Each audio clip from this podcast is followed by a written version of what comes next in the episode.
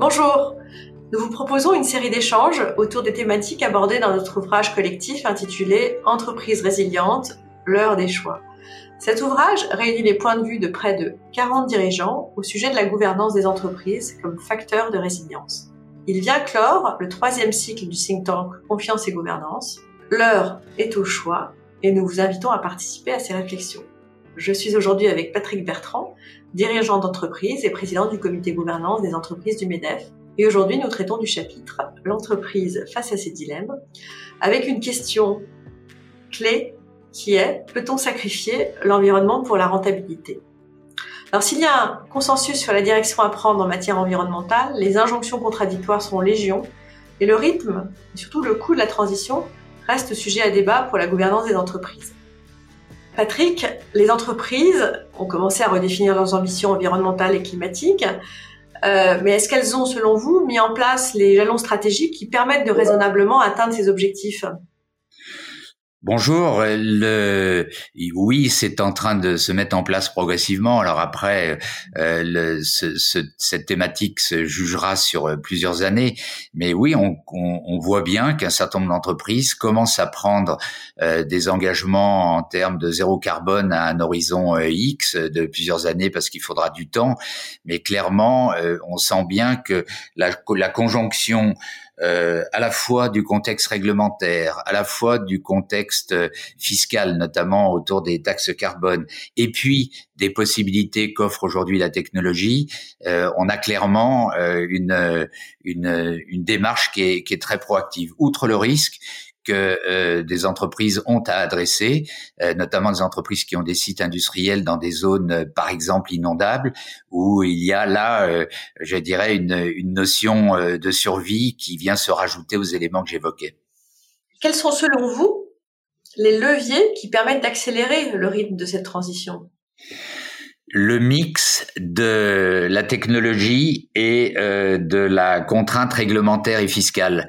C'est-à-dire que je, je, pense que je, je, ne suis, je ne fais sûrement pas partie de ceux qui pensent que on règle tout avec la loi, les textes et les règlements.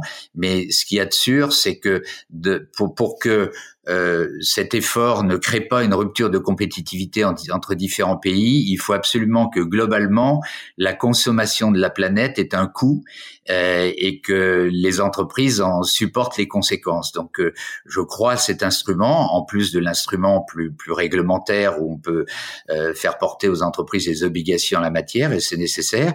Et puis, euh, d'un autre côté, j'ai une conviction que c'est aujourd'hui possible parce que la technologie le rend possible. Euh, un exemple euh, tout simple, on vit une crise aujourd'hui euh, importante, on a bien vu la réduction des émissions euh, négatives pour la planète en faisant moins de voyages, euh, en euh, utilisant le numérique pour échanger, pour télétravailler. Alors c'est c'est un, un, indicateur un peu accessoire par rapport à des des thèmes plus larges. Autre exemple, j'ai l'occasion de d'accompagner des startups qui travaillent dans le domaine de la seconde main, tout ce qu'on appelle l'économie circulaire. On sait que l'industrie l'industrie textile est un des premiers pollueurs euh, dans le monde. Donc on, on a et, et, donc il est possible aujourd'hui de faire de la seconde main parce que le numérique le permet, c'est-à-dire de mettre en relation des acheteurs et des vendeurs. Euh, avec l'implication des marques euh, euh, au milieu de ce de ce processus. Donc voilà, je, je, suis optimiste parce que je pense que l'effet euh, moyen de réduire notre empreinte carbone et euh, contraintes euh, pour une fois vertueuses euh, venant du réglementaire et du fiscal euh, amènera naturellement les entreprises à, à, à être efficaces et à prendre des engagements dans ce domaine. Donc le digital, la réglementation.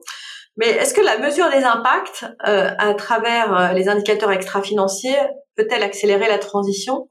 Et en fait, aujourd'hui, on a hein, les entreprises, en tout cas en France euh, reportent sur la mesure de leurs impacts, mais comment passer en fait finalement du reporting au pilotage à l'image de ce qui se fait pour euh, s'agissant de la performance financière? Euh, votre question est très intéressante parce que normalement, le reporting, comme son nom l'indique, c'est un rapport euh, du résultat euh, du pilotage de l'entreprise. Donc, en sous-jacent, mais vous avez raison euh, de pointer du doigt euh, ce sujet parce que bon, on se contente de reporter et puis puis terminer. Donc c'est un peu le l'exercice, le, le, passage obligé de l'Assemblée générale au cours de laquelle on présente les comptes. Donc le, le moyen d'aller au-delà et de passer dans la logique pilotage et d'afficher, de rendre public euh, ce, pilotage, c'est euh, de se contraindre en tant qu'entreprise à euh, reporter et à demander aux actionnaires, aux parties prenantes, en l'occurrence les actionnaires pour ce qui concerne le fait qu'on rende compte, eh bien qu'on rende compte sur sa performance financière, mais aussi sur sa performance euh, liée aux critères extra-financiers et d'expliquer pourquoi on n'a pas atteint l'objectif qu'on avait annoncé. Quand vous êtes une société cotée, vous avez régulièrement des roadshows avec les analystes financiers. Ils font un rapport, ils font leur petit business plan et disent bon, ben moi je pense que le, le résultat de l'entreprise va évoluer comme ça au cours des trois ans. Eh bien, ce qu'il faut assez naturellement dans le futur, c'est qu'il y ait une évaluation, une évaluation qui soit similaire euh, sur ces critères extra-financiers et qu'on puisse pointer du doigt le fait qu'une entreprise n'a pas atteint les objectifs qu'elles avaient, qu'elle avait, et qu'elle explique pourquoi elle ne les a pas atteints. Et vous savez, on est dans un monde où j'aurais pu rajouter un troisième point par rapport à votre question tout à l'heure. On est dans un monde où le risque réputationnel est, est, est essentiel.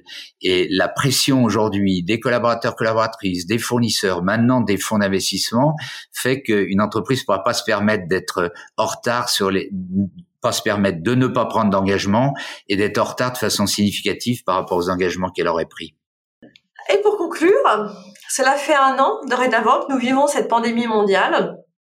On parle beaucoup de toutes les conséquences négatives, mais il y a des conséquences positives. Et pouvez-vous nous citer une conséquence, positive en fait de cette crise qui, qui, qui revêt une importance particulière pour vous, évidemment? Il y en a plein, mais si vous voulez en citer une, je crois vraiment que c'est la prise de conscience de nous-mêmes, de cette capacité à, rebondir, à être résistant, euh, d'accélérer euh, dans tous les bons côtés euh, que nous permettent aujourd'hui les nouvelles technologies. Donc je crois qu'il y a une, une vraie prise de conscience de ce que l'on est, de ce que l'on peut faire de mieux et évidemment de ce que l'on a mal fait dans le passé.